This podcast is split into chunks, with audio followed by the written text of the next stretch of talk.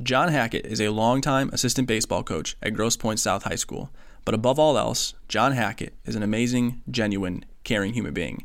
So it's no surprise that he leads the charge for Hackett Home Care which delivers exceptional home care services to fit a wide range of needs. If you or a loved one is growing increasingly dependent on others with everyday activities, Hackett Home Care can help regain and restore your quality of life.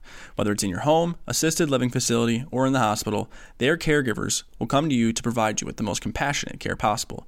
Specializing in things like Alzheimer's, dementia, Parkinson's, traumatic brain injury, and catastrophic injury care, Hackett Home Care's caregivers will give you medication reminders, meal preparation, light housekeeping, fall prevention, and the best part is, they're around up to 24 hours a day.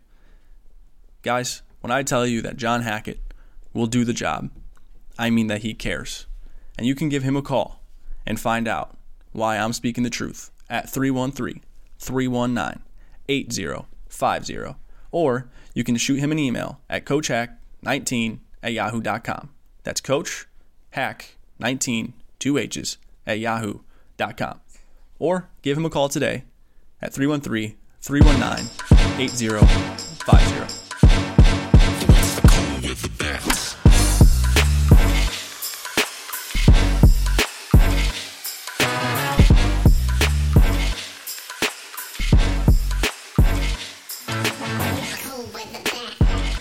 All right, welcome into Cold Weather Bats State Championship Edition. Very exciting episode, I guess, in a way. Bittersweet. We said that. I've said that. I've said that. I shouldn't say we. I've said bittersweet in three intros in a row. Uh, well, it's over. Season's over. 2023 season has concluded. We have some winners to talk about today, some champions, uh, some Final Fours to recap, and, and, what happened there. We've also got Andrew Abler on the show, who, spoiler alert, is from Novi, who won the Division One state championship in what was an absolutely chaotic tournament that I'm excited to recap today, and uh, plenty more to talk about. Plenty more to talk about. Brian, how are we doing? Uh, what's your thoughts on on the aftermath of what was a pretty fluid and, and wildly entertaining in, in a much different way this year than years past? I think. Yeah, it was. I mean, we talked about it a bunch, but like the D one was out of nowhere. Uh, you know, for the most part, and we'll talk we'll talk more in depth about it. But D one was out of nowhere for the most part, which made it super interesting all by itself. D2 was like literally the reverse. It was four of the top five or six teams from D2 all season were in East Lansing for the Final Four. So that one was interesting that way. In D3, we had a real like out of nowhere team win over the presumed favorite who we had as the favorite from January, maybe even late 2022. And D4 was interesting in and of itself because of the dynamics you have at play. You have a, a really dominant team all year. You have a, a, different dominant team, but one with more of a track record. You have the Upper Peninsula involved. Like it was, it was a great year for high school baseball in the state for a lot of different reasons across all four divisions. Um, and the Final Fours, I think, played that out. They were all, for the most part, great games. I think I watched like 80% of them on the broadcast. Um, it was just, uh, it was a great weekend. Great, uh, great to see it culminate obviously in, in a way like that and and um, I don't know if we'll ever see another state tournament quite like D1 was this year. I don't know. That was wild. No, that one was that was unbelievable. Just like the amount of chaos and it wasn't even just like the teams that were losing, it was the way like certain games went. I mean, you think about the Grosse Pointe South and Woodhaven game. Um, you had the Woodhaven come back, and I mean Woodhaven came back from like what three different games. Came back from Allen Park, came back from South, came back against uh, who they uh, Dakota. They came, I think they had what six run inning in like the 5th mm-hmm. something like that. Um, so I think it's more than just Northville and uh, Marys and Rice and all those te- and Adams and all those teams losing early. You know, in, in the uh, in the bracket, it's also just like the quality of the games that are being played. You know, and um, a lot of guys got some spotlight this year that I think maybe didn't have it beforehand. Like uh, I, I don't can't think of any names off the top of my head, but I think this was definitely a year for like the guys who haven't been talked about as much by the showcase companies and everything. Mm-hmm. no offense yeah, to no, perfect game. None, none taken, man. Like it's this is like that's a reason why it's cool in and of itself. Yeah. Is you know like I don't my, my thoughts on evaluating baseball players, whether it's in Michigan or anywhere else, is like I, I want to know who all the good ones are, whether they play in PG stuff or not. Like that's like that's what I you know, that's the goal. Is I want to know them all. You know. Right. So like for me, I I love the and Yuli Fernsler is a great example of that. I had no idea who Yuli Fernsler was. And then he's shoving in the state final 83 85, lefty and deceptive, and an underclassman. And like, you know, like that's a, a perfect example of that. Um, but it, high school sports or, or high school in Michigan specifically, there's guys like that every single year who out of nowhere, or maybe it's not out of nowhere, but like a guy I've never heard of, whether they're underclassmen or they're seniors or whatever it is, a guy I've never heard of, doesn't do PG stuff, and he blows up and it's actual, you know, like recruitable tools with performance and blah, blah, blah, blah. And then if you look, that guy's got a PG profile where he's ranked in the state without ever having attended an event. How do you think that happened? You know, like I did that. So, right. you know, like I, it's, it's like, I, I, get people people it, it, riles me up a little bit when people are like, "Oh, well, no wonder he's not ranked. He doesn't do PG stuff." Well, yeah, like that's the easiest way for us to see them. Like, no kidding. Like, no kidding. Like, and, you that's like, like, some huge gotcha moment. Like, no, no, no. It's literally the thing. Like, how am I supposed to value him if I don't see him play? You know. And then, like to my point, I try and do my best. Yeah. But you know, you anyways, know, didn't you mean, are one man didn't mean to get off on that tangent, but like, no, it's fine. You know, like, everybody's oh, got more eyes than you do. Yeah, right. Like, uh brutal, man. But anyways, you know, like, I, whatever. The point being, it's awesome when it happens. I really like it when it does because it increases my knowledge base, and that's the whole point of what I'm doing, anyways. So, um, quick housekeeping notes: please follow us on social media at Cold Weather Bats. That's on Instagram and Twitter. Um, we have enjoyed interacting more and more and more as we've grown on those channels, and um, you know, as we continue going on throughout the course of the off season, we're hoping to continue doing that. Uh, please like, rate, review, subscribe, whatever platform you listen to podcasts on. Please subscribe to the show. It'll be delivered. You know, like you'll see it on your your screen when you open it up whenever we drop a new episode. Um, and when you rate and review, that helps us with listenership which, as I've explained before, leads to sponsorship dollars, which allows us to do cool stuff. Um, we have some cool stuff coming. We have a really, really big thing in the works for next season that we aren't quite able to announce yet, but we're hoping in the next week or two we can do that. Um, we have the CWB awards; they're on their way. You'll hear them in the next episode. This is not a end of it's an end of season episode, but it's not a we're going away episode. You'll hear from us next week when we do the CWB awards. Um, we have them 85% done. There's just one or two still outstanding that we're working on, and we'll, we'll do a whole show dedicated to those. And if you follow us on Twitter, you saw us say we're not going away. The, first couple years of Cold Weather Bats, we would wrap up the state finals, maybe do an episode after that. And by July 1, we were shut down, and you didn't hear from us again, other than maybe on Twitter once in a while until January. It was just the way, like, all right, high school baseball season's over. What are we going to do? now we've grown a little bit more. We've um, started making money on this thing. I'll say that too. Like we're being transparent. Um, no one's getting rich, but you know. Anyways, it's just yeah. It, trust me, trust me. We're trust me. it's. But it's, the point is, we didn't, downriver we didn't go away. Yeah, money. we did. We didn't want to go away we were we won't be as frequent in the off season. You won't hear from us weekly, but we are shooting for, with the exception of July, because I'm going to be gone for literally the entire month. Um, with the exception of July, we're going to shoot to try and do twice a month. So once every two weeks, we'll have a CWB throughout the off season. Uh, keep it going with the interviews. We can do way too early Super 25 stuff looking to 2024. Um, we can talk about players who commit. We can talk about summer ball performance. We can get into more college baseball stuff. We can do a whole lot. And so we are excited to continue on through the off season for the first time. Um, obviously, we're, we're in the infancy stages of planning next year's CWB draft, but that is in the works, and planned for and happening. Uh, as as far as our powers go, that'll be happening again. Um, we are, of course, planning on going to the MHSBCA convention again this year. We are planning on going with a little bit more of a, uh, a plan uh, as far as as far as how to do it the right way. Maybe show. Uh, I should probably show up to Soaring Eagle before noon. Yeah. Shout out Cotty. Shout out Cotty. Showed up at his house at seven in the morning. He's like, "Bud, we're not leaving until 10. I was like, what? hold on a second. And then you had the longest lunch at Big Boy or whatever on the way up. Culver's.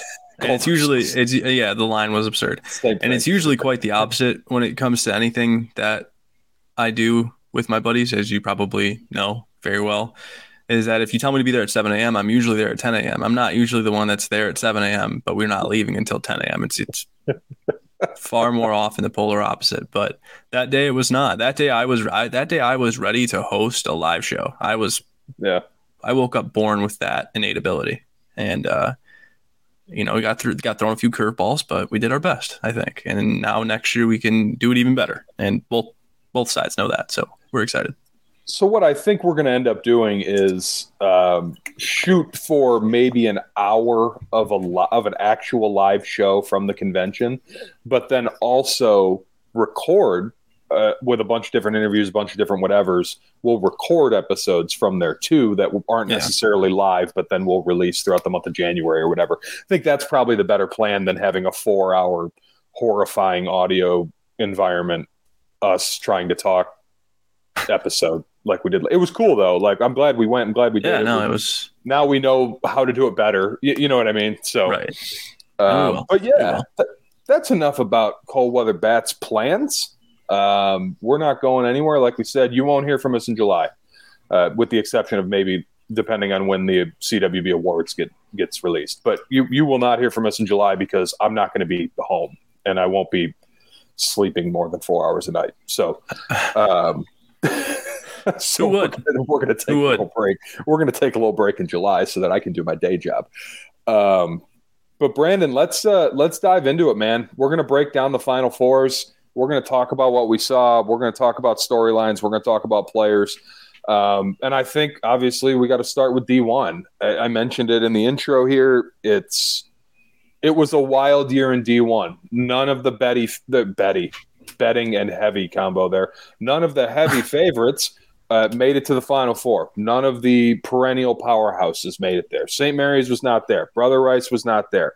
Northville, who I thought was the best team in, in Michigan this year, was not there. Um, Bay City Western, who spent some time at number one, was not there. Battle Creek Lakeview spent some time in the top five, was not there. These powerhouses, uh, you know, neither of the Grosse Pointe schools were there. Um, none of them were in the final four, Brandon. None of them were in East Lansing, and, and like obviously that set up such a great dynamic in and of itself. Before we even saw it all play out, like that was cool right away. Yeah, uh, no, the, the whole the whole year was absolutely, I think, just kind of bonkers in a way, just in that things that we didn't really expect to happen happened, and like throughout the playoffs too. I mean, like nonstop. Like every every week there was there was like another like a jaw dropper for us, and I think beginning of the year, a lot of the teams that you saw kind of start slow, as you as you kind of mentioned, they heated up and heated up at the right time. I think the best callback of the year. Uh, I think the best callback of the year for me was the episode where we preview districts, so not the post districts, but the preview of districts. That episode, when we did that show, I remember we were breaking down each district, and I was like, "Man, Novi is going to be dangerous come playoffs. Like Novi is one of those like sneaky teams." I remember saying that, and you know, like for those of you at home, uh, Dan Griesbaum Jr. always brings a notepad with extensive notes to our show. He is unbelievably prepared, and you know, I applaud him for it. I I don't show up with much besides my monitors, my eyeballs, my ears, and my voice. And so usually when we're having this commentary, you know, I'm saying things based on what I know, and, I, and I'm and I'm giving analysis, but I'm not always rock solid. Think I'm going to be right on all of it. The Novi thing, I was just like, they're gonna be dangerous. And then they go and they win the state championship, and everything kind of you know becomes what it is. So yeah, it's just a crazy year, like storyline wise, for so many different reasons. But I think I think Novi's got to be like, I think the this best storyline of the year, which is like low hanging fruit. But I mean, to beat the teams they beat on that run, you know, Northville, CC, uh, a couple others that were real good too. Uh, well, was Grand Blanc one of them, or who, who beat Grand Blanc? No, Dakota beat Grand Blanc. Mm-hmm. Either way, they they beat a, a, a well-oiled machine in Northville and, and a few others. So, um, you know, I just think no, Novi's got to be for me the best storyline of the year. And shouts out to Grand Blanc, uh, not ranked at all this year. They were young. They were. Um, it's hard to say rebuilding in high school because you know, like when I think of rebuilding, I think of like adding free agents in the draft, and you don't do that in high school unless you're IMG or whatever. Um, or if, if you're in Florida, high school was free agency in Florida. Anyways, um, what was my point there, Brandon? I'm not entirely sure. Yeah, you know, I was going with something, but anyways, you think of reloading. like I think of rebuilding, the phrase rebuilding, and and it, it doesn't fit with me for high school. But anyways, Grand Blanc was was not supposed to have like an incredible year. They were super young. Obviously, David Lally graduated. He's at Notre Dame, won a state title in 2021, came up short in 22. But like this was a year of like, all right, let's develop our young guys, and then next year we're going to be really really good again. They won the region not out of nowhere. They're a good team, but this wasn't like a world beater Grand Blanc of, of like the last couple years. So, you know, I, shouts out to Grand Blanc is all I'm saying on that. Win a region in a year where you're not really supposed to develop some young guys. You have a budding next ace and Worley there. Watch out for Grand Blanc next year. That's all I'm saying. But now let's talk about the final four that actually happened. Brownstown Woodhaven beat Macomb Dakota six to four in a game they had to come back in, like we talked about already, a bunch of those.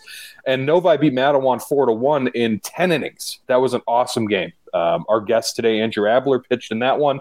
I believe he went seven, allowed one run.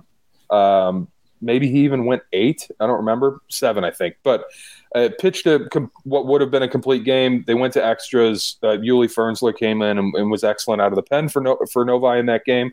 They managed to score some runs in the tenth to win that one, and then they move into the state finals against Woodhaven, and Fernsler takes the mound again and won it. They win eight to three. Um, he pitched great. That's we've talked about him a couple times already on the show. As like a guy out of nowhere for me personally. This year is now a guy to follow in a, in a close way. But Novi is your Division One state champions. They're first in history. Uh, is my understanding. We'll talk to Andrew Abler a little bit later on the show. He gives us some great insight into kind of the Novi um, like kind of cultural landscape from a, from Novi High School and the community that, that goes into it and how important this was to them and the coach and, and all the above. So make sure you stay tuned for that. But uh, Brandon, I, I mean, not much to say here that hasn't been said already. Shouts out to Novi, an incredible run. They did it with pitching, they did it with balanced offense, they did it with defense. And from our conversation with Andrew, it sounded like, uh, you know, just team being a team, knowing each other for for 10 years and playing together for that long and, and like really developing as a team and having short term realistic goals and, and following them and breaking them and then moving on and, and just uh, credit to Novi on a great year and, and congrats to them and, and obviously the whole community at large. Yeah, and getting getting one for for Coach Green was obviously really important to them, and I thought that was cool. And clearly, it means a lot to the community to get him one. So, uh, congratulations to him as well. And that brings us into Division Two, where a familiar face finally uh, jumped the hump and made it happen. Uh, after getting there last year and getting close this year, it seemed like. I mean, that's why I picked them. I think they had been there before, and this one felt different, and so, um, and they did, and, and here and here we are. So, what happened in D two?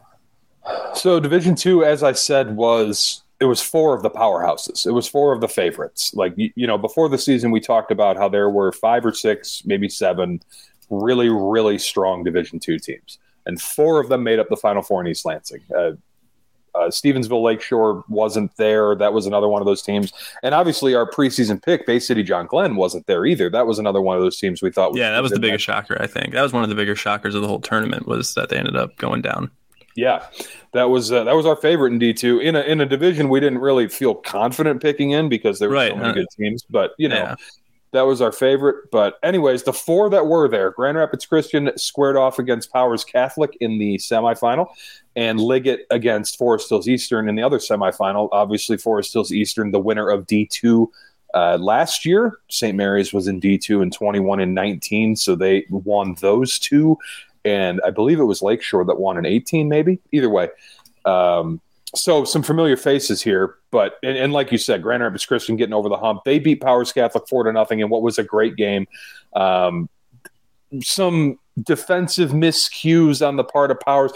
GRC basically just played a better game. They played a cleaner, like more cohesive, consistent, limiting mistakes type of game.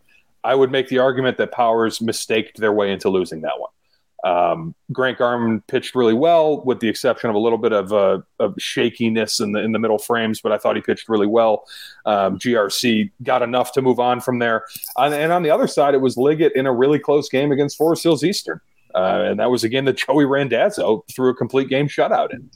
Um, I think I don't want to say. I think he went CG shutty. I know he obviously threw a shutout. I think he went the whole way. He went complete game, yeah. Yeah, complete game shutout for Joey Randazzo there in the semifinals, and that's a you know that's a situation, and we've talked about the the approach and sort of strategy as far as like throw your ace, don't throw your ace. You know, whenever it is, there is no tomorrow. Blah blah blah blah. Preston Barr was Liggett's ace this year. They saved him for the state final, and he you know, he's through the state final because Joey Randazzo threw a complete game shutout in the semi. So that kind of flips on its head, you know, from other guys we've heard. No, throw your ace. You have to get the first one. Blah blah blah, etc. Right. But unique in and of itself. But uh, Liggett wins that game two to nothing. Great pitching from Joey, as we talked about. They get just enough offense, and then in the final, another great game. GRC ended up winning two to one. They were up two nothing early. It was uh, there was a triple in the gap that scored two unearned runs that I believe uh, they were they were on base via error. I tuned into that game just as the triple happened, so I don't even. It was an error, I think that that allowed base runners on in that situation. But one swing of the bat kind of did it. Um, from there, it was really good pitching from a couple different guys from GRC. I believe Uckman started that game. Um, brought in a reliever uh, who Liggett couldn't figure out either. They made some charges. Uh, I think there was a situation where there was first and third with nobody out, and they got one that inning, and that just wasn't enough. Um, so Grand Rapids Christian is your Division two state champions at, at long last. Brandon, we've been talking about them since we started the right. show as a good program. Yeah. So uh, obviously, shouts out to them. Yeah, it, um, I think Uckman was steady Eddie the whole game and just made things happen for Liggett on the mound, or not for Liggett, but for Christian on the mound. Uh, and then Christian had had enough to get by in the offensive side of it, and uh, I think they just that game was going to come down to a few different things, but really it was could uh, Christian control the top of Liggett's order. I mean, that was really the difference in the game. I think was if they could keep that order at bay, if they could minimize and keep them off the bases as much as possible, they were going to win the game. Which doesn't sound like rocket science, but that's truly what it was because I, I, thought that Christian could do enough offensively if they could keep the top of that that top of the order uh, quiet. And if they kept the top of the order quiet for Liggett, I thought uh, the bottom half, you know, would would struggle to to make up and compensate for what for Christian put on the board. Um, but that being said, uh, that's not even really how it went. It was just a pitcher's duel. It was yep. just both guys pitched their tails off, and uh, there really wasn't much separation or anything like that. It was just a you know, Christian was up 2-0 for a while for what seemed like a year, and then Liggett, you know, clapped back a bit and got, you know, cut it to one, and then in the last inning came close, but um, you know, couldn't couldn't make it happen. So uh, entertaining game though. Great like two extremely talented teams who play the game extremely well and they're fun to watch. It's one of those games where you feel like you're watching a state championship for sure. I think those I think that was probably your two best teams in Division 2 this year. So you know, the I, total runs scored in the Division 2 Final 4 9. Wow. Nine nine runs from uh, across 3 games. So obviously pitching dominated. Uh, GRC was showing that they could do that all year. Uh, you know, like they would win games two to one and three to one or whatever, and like they would even win games five to one, where it was like, you know, they had a bunch of walks and there was a couple errors, but they weren't really hitting. Um, they always had the the pitching and the defense to to win close games if they had to, and I think that that sort of practice or whatever, like that sort of uh, understanding of how to win those games, does nothing but help you in the postseason. Where even if it's not a pitcher's duel. It's probably going to be a close game because the teams are so evenly matched once you get to the end. Um, so credit to them again, man. I, I, mean, shouts out GRC. Obviously, we're we're big fans of the program. Um, you've coached Kyle Remington. I'm a fan of Kyle Remington. I pseudo coached Jackson Isaacs in a uh, perfect game showcase. I totally neglected pseudo. my duties totally neglected my duties as an evaluator to sit in the dugout and pretend to coach. Um, so I'm going to count that um, you know, so shouts out to the boys, uh, and they should. They, I think they bring a, a, fair bit back next year, including Isaac. So it should be another challenger next year, and, and um, Liggett will obviously bring back Barr and Reggie Sharp. Uh, amongst others on that team.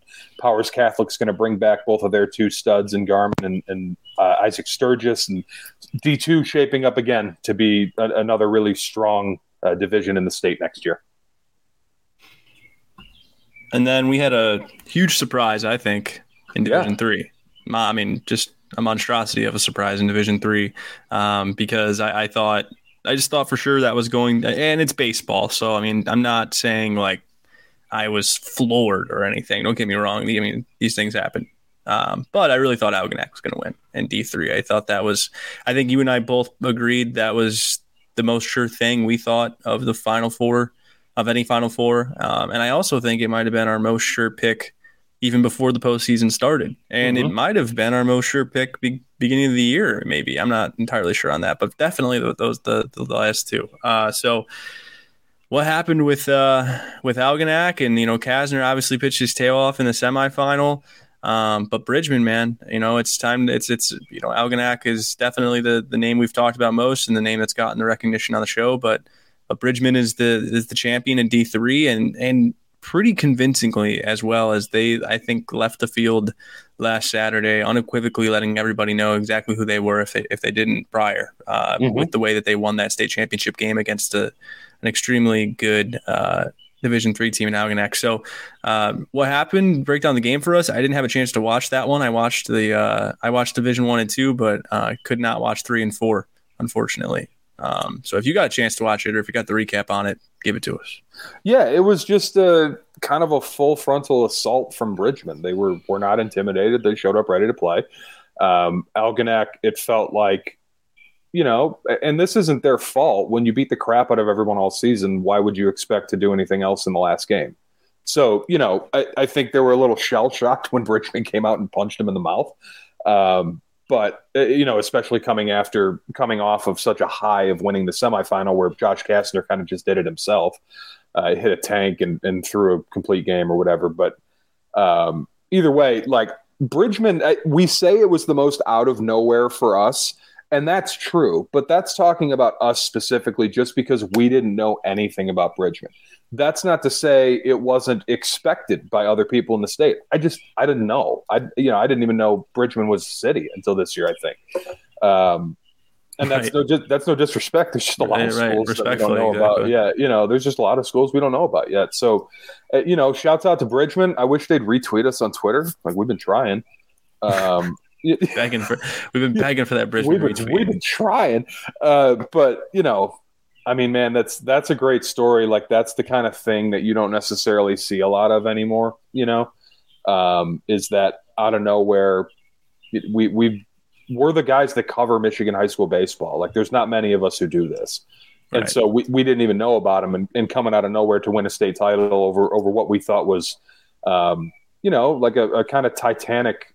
Not to make a oh. You know, not to, too not soon. To, not to make a joke about the Titanic, but uh, you know, I I would not choose to go to the bottom of the ocean in a bathtub. That's just me personally. Um, but anyways, shouts out to Bridgman.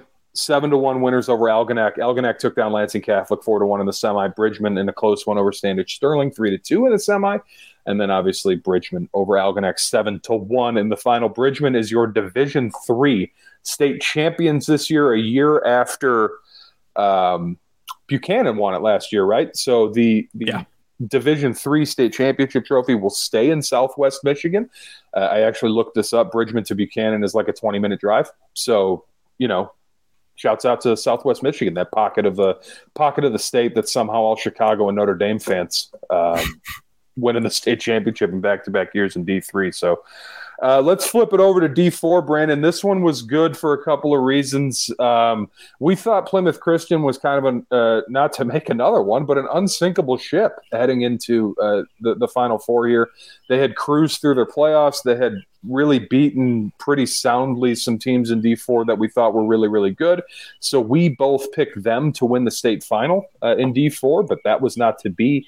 They beat Rudyard uh, 8 nothing in the semifinal. Um, again, shouts out to Rudyard, Coach Billy Mitchell, back to back years in the Final Four out of the Upper Peninsula, which is damn near unheard of, if not totally unheard of.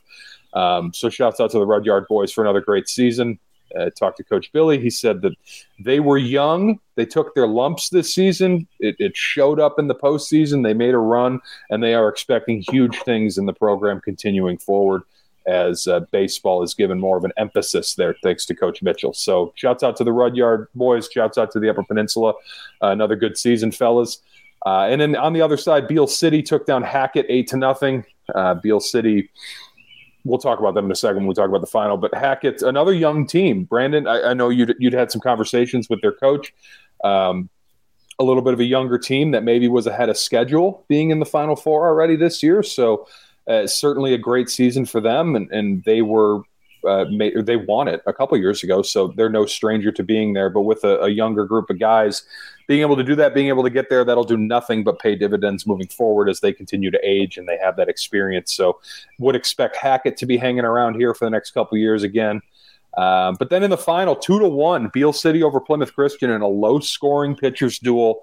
Um, shouts out to I think Caden Smith is his name from Beal City. Uh, yep. Is committed committed to Kent State a two way guy, shortstop, and, and right handed pitcher. He's their best player, underclassman, or not an underclassman. He's a junior. He's a rising senior now, but um, he pitched a whale of a game.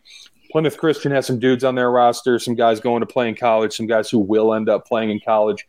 Uh, it was probably one of the more talent filled uh, Division Four state finals in recent years, or maybe all time, uh, just in terms of the generally the amount of guys who play college baseball from D4 schools versus the amount of guys who are going to play college baseball from these two D4 schools in this one particular year.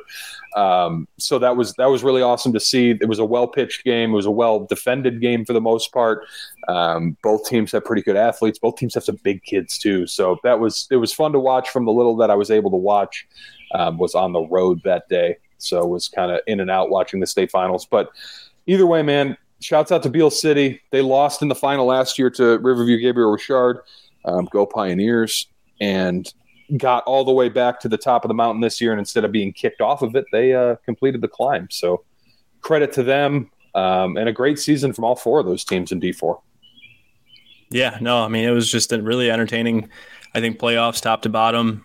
Um, D4 was great. I think the uh, Braden Smith was fantastic. And like you said, I think I think you said it all as it pertains to D four. That I would say commentary wise that it was just extremely talented this year. It looked a step above what it had been, um, and I think Braden Smith probably at the front of that. But um, you know, just a talented year for for D four, and again, shouts out to Rudyard. Very happy to see them make it, um, and and for all those teams uh, to make it in D four because that was a, a, division that a lot of people had uh, thought there was there was a heavy favorite there in Mooney as well. Um, yep. And so to see the non-favorite win in three of the four division. Well, I don't know. Would you say Christian was the favorite in D two? Probably not. Probably publicly, probably Liggett, right? I mean, here, uh, yeah. sure, here, sure, I, but like publicly, probably Liggett and John Glenn, maybe.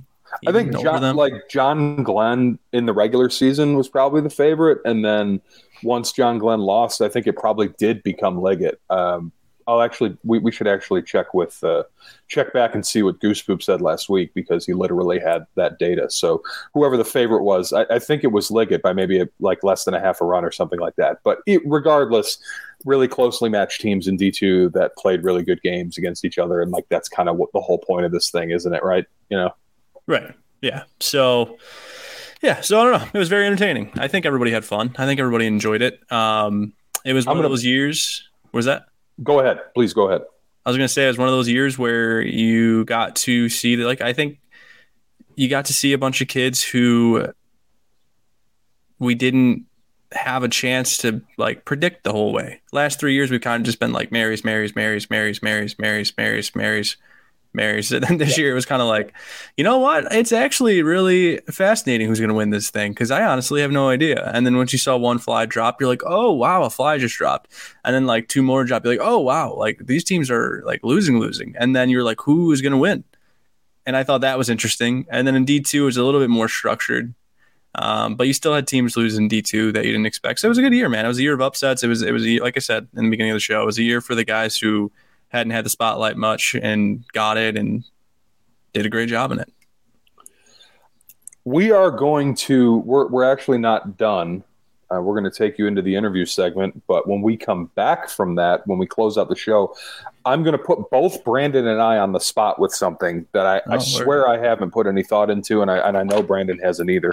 So stick with us through the interview. We're going to take you into our chat with Andrew Abler, state champion with Novi this year, and, and kind of the undisputed ace of that team, two way guy, headed to Harvard next year.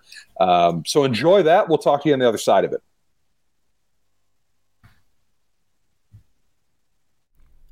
This interview and all cold weather bats interviews are brought to you by our friends at Hackett Home Care, your home for your personal home care needs. All right, it's our state championship interview segment post state championship, whatever you like to call it. And we've got Andrew Abler from Novi, who pitched his tail off, did some things at the plate, and helped lead a team to a state championship. The first one in uh, in Novi program history. Uh, for many reasons, a state championship is special, but obviously this one is a first for your for your community and for the place you you come from. And I think it's just interesting to start with that question: like, what does that mean? What does this mean for Novi and for the community? Um, I know this means so much to Novi, especially because Novi's had the same coach, Coach Green, for decades, and we've always had good teams, but no team has ever made it this far.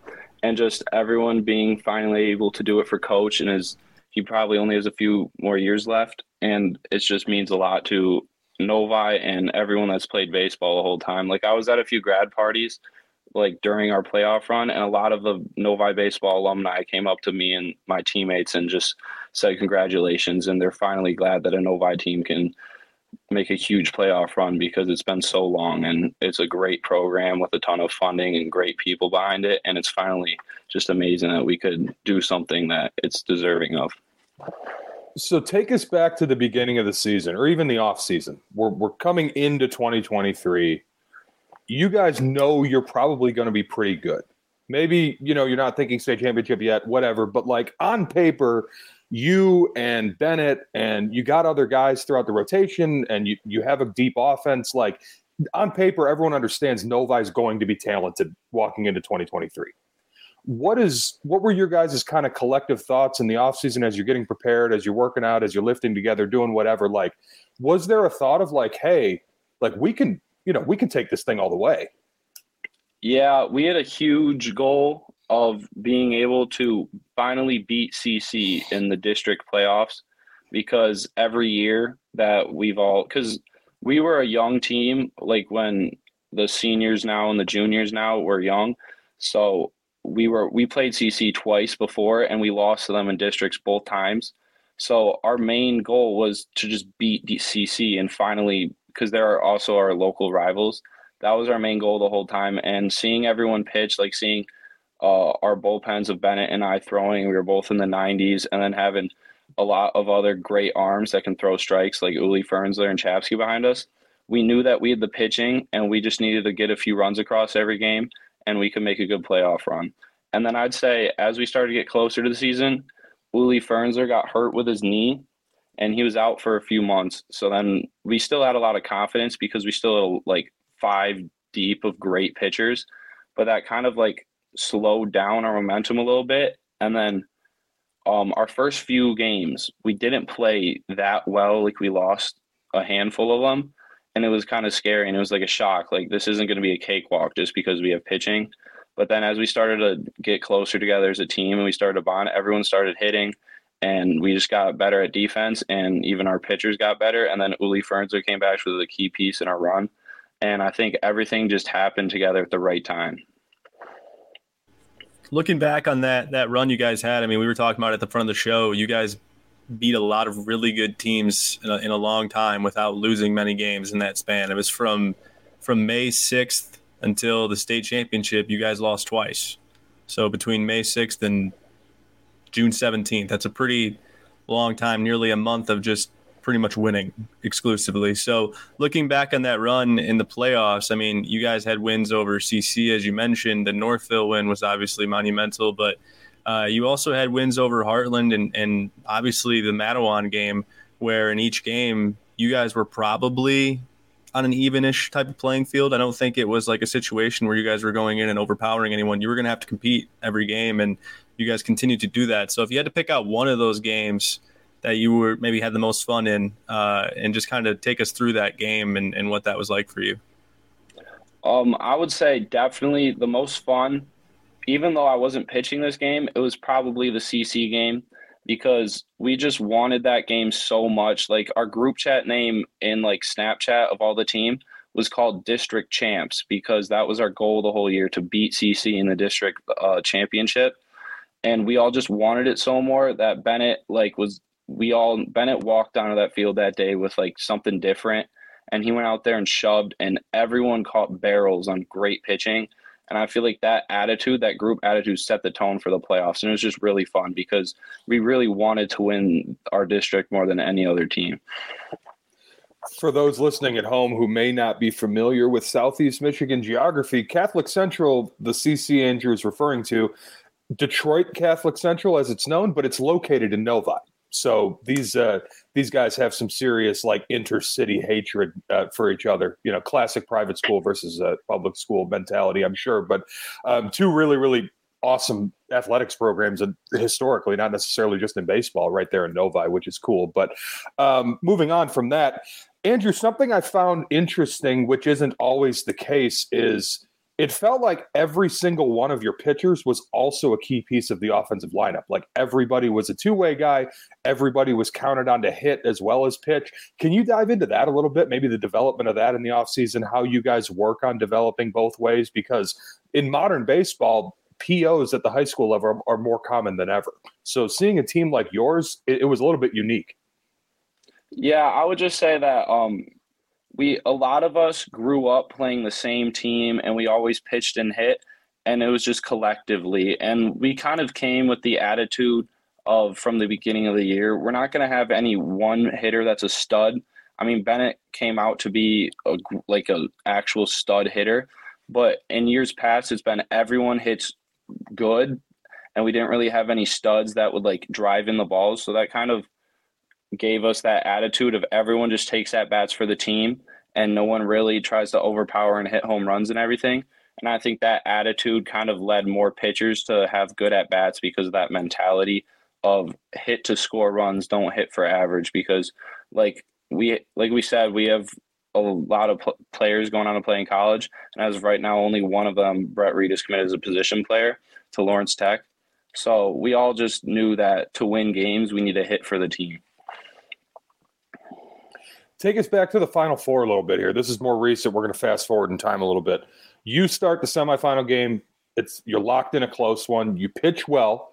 Fernsler comes in out of the bullpen, shuts it down, and then he goes CG in the final. So you you only needed two of you to win both of those games in East Lansing. Just uh, I talk a little bit about that, how locked in you guys were, what the game plans were against those two teams, and just that that was something that we don't always see either. Is there's two guys doing the job. Yeah, I would just say we we expected me to go seven against Mattawan and Uli to go all seven in the championship because Bennett was unable to pitch for some reason at that time, and because of that, after it was extra innings, we needed to win that game. So Uli kind of came in, and we didn't really care about if he was going to go above 50 pitches or not. We needed to win that game to advance. And Uli happened to get 40 something pitches, which was just under the amount to pitch in the finals and Uli was just locked in. I'd say about like pitching in the big stakes with Uli. Uh, his freshman year, he got put in in a very close game against Northville. It was 0-0 in the bottom of the seventh, and he had the freshman jitters, I like say, and I feel like he gave up that run and we lost that game. And ever since then, I think he took that experience personally.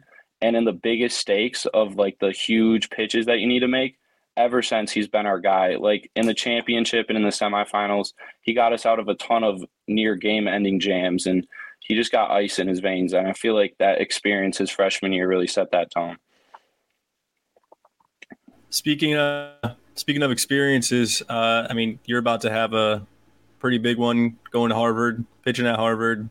Uh, it comes with a lot of, I would imagine, perception of the standards that it's going to take to succeed there, both academically and athletically. I just wonder kind of what your ex, why you, I mean, obviously choosing Harvard isn't that hard when you have the option to do so, but getting there, earning it, and being able to continue uh, to hold that commitment throughout high school is an accomplishment in of itself. Now you embark on the hard part of it, which is actually going to do it. So, um, you know, what are you looking forward to there, and why did you choose Harvard?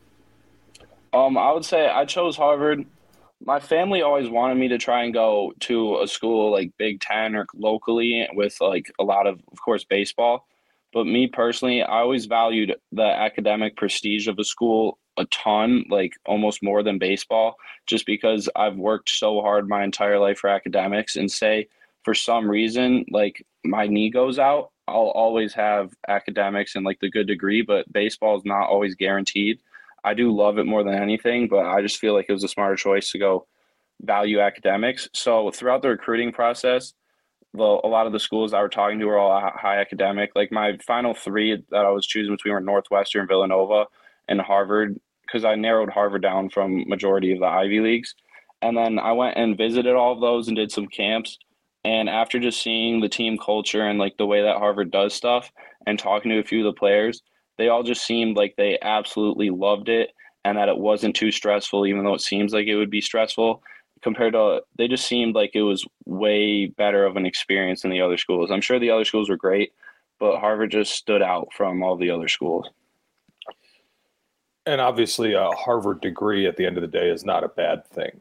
Um, as as a proud CMU alum, I can't speak to to a Harvard degree, but uh, you know, I'd imagine that that's a pretty good thing.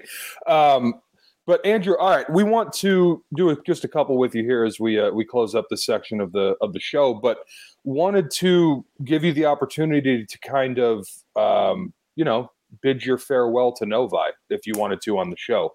Um, you know, just to thank whoever you need to thank, something like that. Obviously, this is going to have a little bit of a platform, and you as a senior are done playing there, right? So, anything you'd like to say to that effect, the floor is yours, man.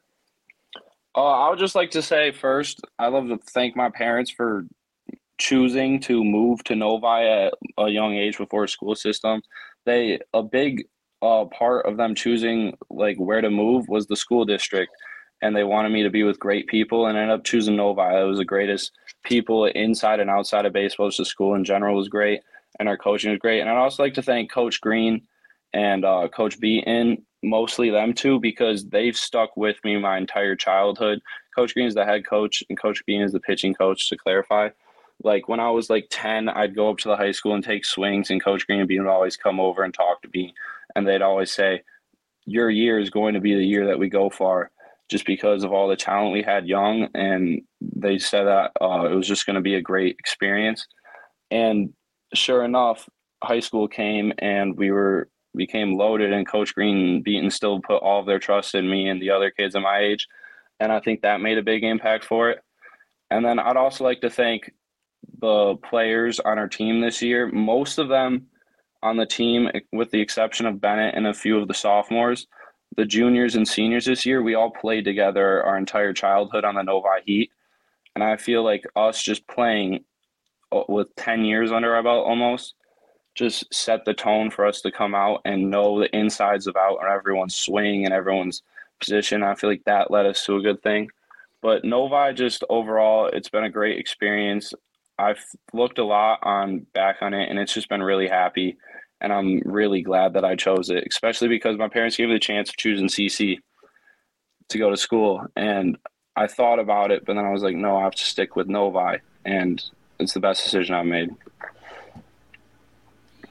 That's very well done. So without further ado, that's that's that's the uh, that's the salute to Novi, and you went out with a bang. Very much so. Uh, so congratulations on all the success and on the run. Um, I have not been lucky enough to win a state championship, but I, I, heard I heard from the guy and the other guy in the show that it's all the jazz. So congratulations, enjoy it, and uh, have some fun this summer before you head off to Harvard. And when you get there, have some more fun. Thanks for coming on. I right. appreciate it. Yeah, thank you.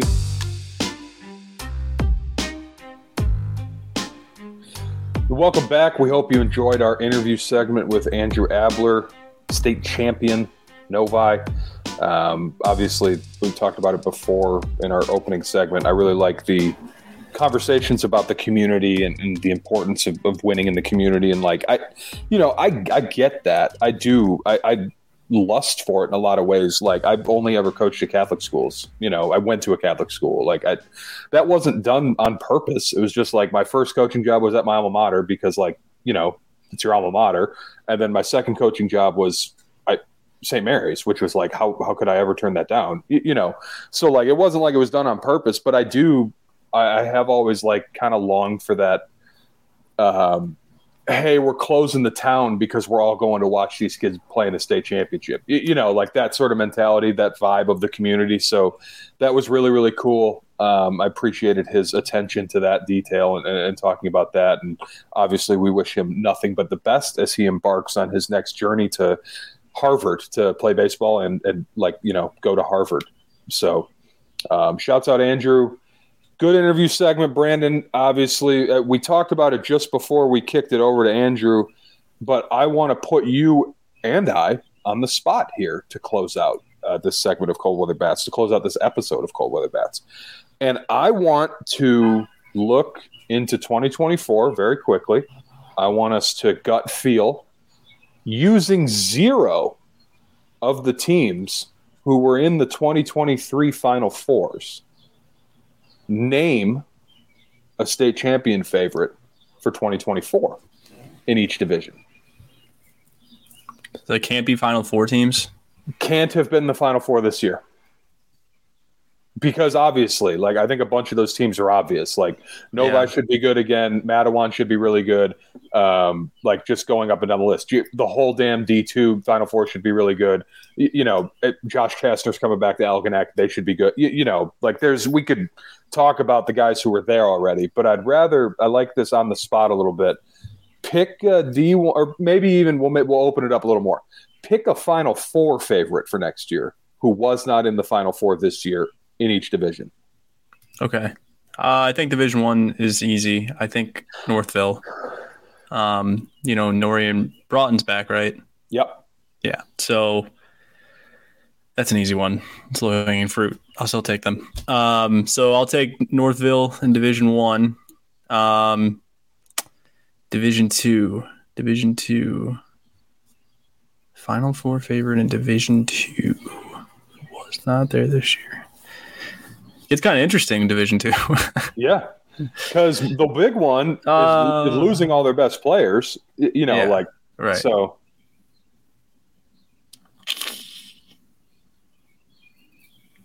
Dang. Um. I love the the cacophony of birds outside your window in the background while you think. Are they, are they that loud? Yeah, this is like uh, sound of the music. Or is that what it's called? The sound of the music. The sound of music. Yeah. Is that what it's called? Yeah. Yeah. Yeah. All right. Making sure I was getting my point across. um, I'm looking at the bracket. This is this is a wildly difficult thing to throw uh, throw in, and I'm and I'm all about it. Oh boy. Um, God, I keep thinking of teams, but they're not in the Final Four, or they were in the Final Four. I mean, that's my. Uh, Stevensville Lakeshore, don't they lose a lot? Um, I don't know if they lose a lot. I know they lose Zach Warren. Uh, you know, I don't know if there's a lot beyond that, but yeah. Dang, man, D two stuff. Um, Huron. Okay. Yeah. Airport loses 10 seniors in their region. Um, and Riverview loses 14 seniors. They come out of the, I'm sorry. Airport loses 10 seniors and they're in their district. The other team is Jefferson and then and Flat Rock. And I think Huron's going to come out of that district next year. And then our district would be GI, Trenton, and Riverview. Trenton's going to be loaded next year. Riverview loses 14.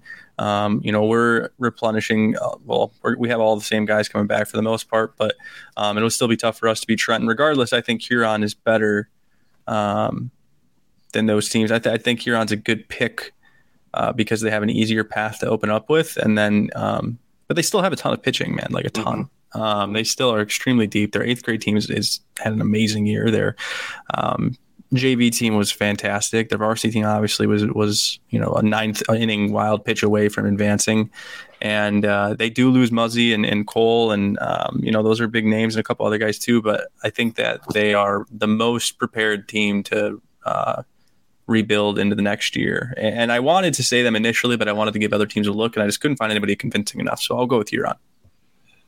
Um, my division one, by the way, because I realized I didn't say it. Uh, oh. I I agree with you that Northville is like the slam dunk, um, but hmm. How about Detroit Catholic Central? Yeah, I like There's that mine. a lot. There's mine. Let's do that. Uh, and then in D two, Stevensville Lakeshore for me. I was trying to talk you out of picking it so I could. Um, yeah, Stevensville Lakeshore in D two for me.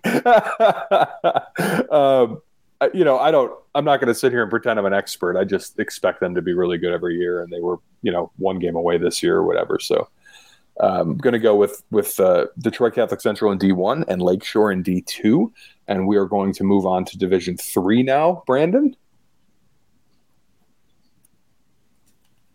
this doesn't get any easier, does it? It's only going to get harder. Only because of the impromptu.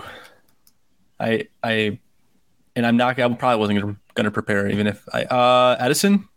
Yeah, seems like a good seems like a good one. Mm-hmm. Um, if I if I didn't pick Edison, maybe maybe uh Standish. I mean, they they've been good for a few years now in a row.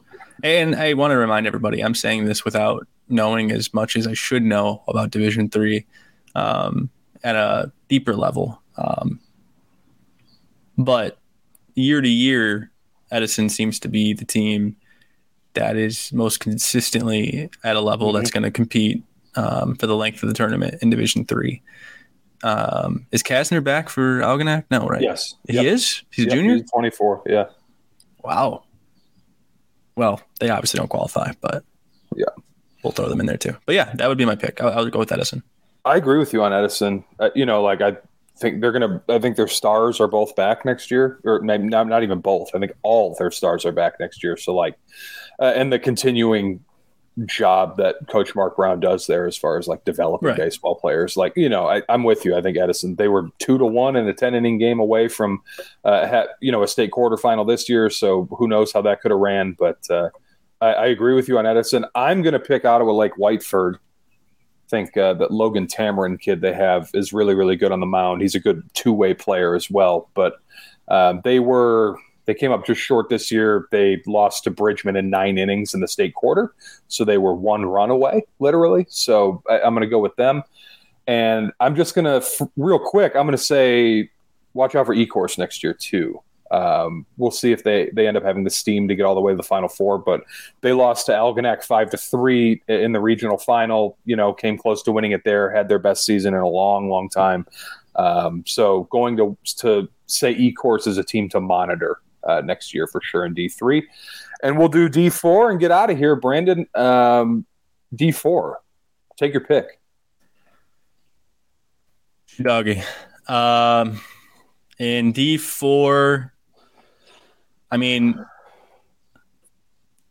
probably Mooney, right? I mean, they didn't make it this year. They're still going to be good next year. I mean, they don't have Trent Rice. Did they lose Lutsky too? Yes. So they yeah they do lose some, but I think in Division Four that program is pretty built up now with talent, you know, young, old, and I think it'll compete well and play well at that you know against the Division Four teams.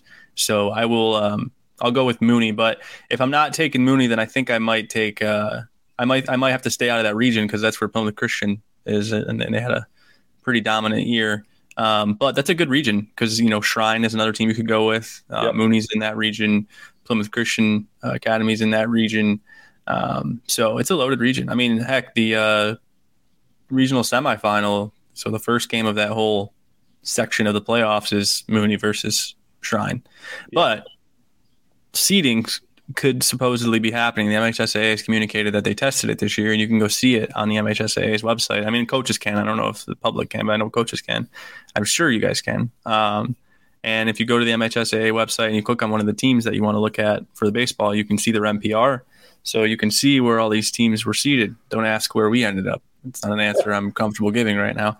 Um, but we uh, we might be in line for a new system, a new postseason system next year, um, because they said this year there was going to be a test year, and with such an overwhelming amount of people wanting to go to seeding, we might see it. So the Shrine versus Mooney district might not be the same, or regional semifinal might not be the same next year, and, yeah. and that could be said across all divisions. So let's hope that happens, and then let's hope after they change the seeding, they then expand divisions to six divisions so that teams are even four divisions, or I'm sorry, five divisions, so teams can play in a threshold that's not 393 to 1,000. And that concludes my rant and my Division Four pick. Uh, fair. I'm going to cheat and say Riverview Richard.